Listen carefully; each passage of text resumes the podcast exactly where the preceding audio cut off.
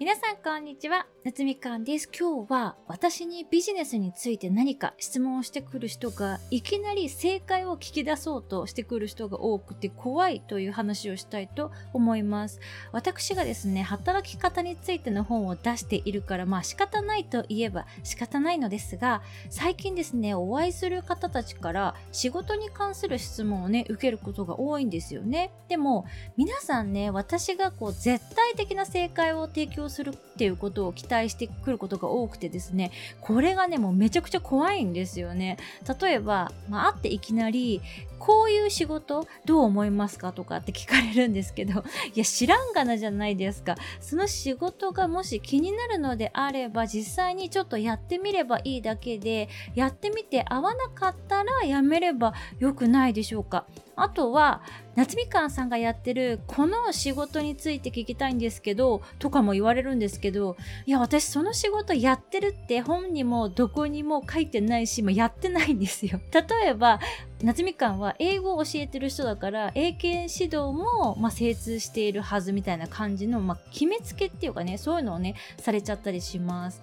なんか皆さん意外に本とか情報は斜め読みしちゃってるというか私はこういう人物だっていうのをこう皆さんの中で作り上げていらっしゃるのでその皆さんが想像の中で描いたモデルタイプの夏みかんとですねこの実物の夏みかんの間には大きな隔たりがありますので実際お会いして、まあ、話すと相手の方を結構がっかりさせてしまっていることも多いと感じます。あとは仕事の見つけ方もコツをね聞かれるんですけれどもあの私レベルになるとですね求人はこちらから探して申し込むものではなくてですね仕事の方から私の方にもうね突進してくるんですよ。もうね息してるだけで仕事の方がこちら側にこうわってやってくる状況なのでおそらく皆さんのね仕事探しの悩みにあまり寄り添えていないのかもと反省することもね多いです。例えば、今、こういうふうに副業ライフを構築したくて、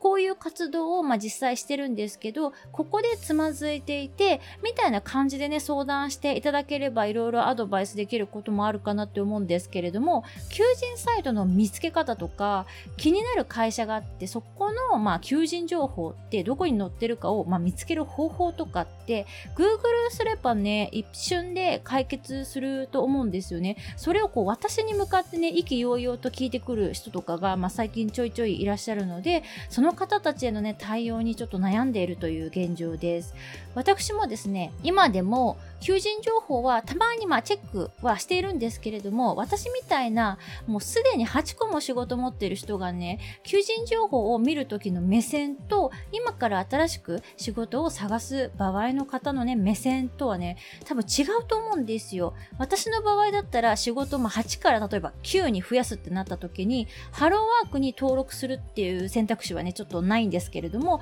今から例えば私と同い年ぐらいの同世代の方でフルタイムの仕事を探すぞっていう方だったらハローワークに登録するっていうのは全然ありですよね選択肢として。だから誰かにアドバイスを求める時は自分が今からやろうとしていること成し遂げたい事象というか事柄のちょっと先を行く先輩にまず相談すると良いアドバイスがもらえるのではないでしょうかと思います。あとですね、これは仕事に限らずなんですけれども、先行投資をね、渋る人って物事すべて成し遂げるの結構時間がかかるっていうのはね、心に留めておいていただけるといいなと思います。何かを成し遂げるのに、まあお金を使うか、時間を費やすか、これはね、どうしてもトレードオフになっちゃうんですよ。私はね、何でも、まあスピード感持ってガツガツ進めたいタイプなので、セミナーとか、まあお金結構がっつり投資するタイプなんですけれども、ここを、まあその知識の部分とかを全部自分でやろうとか、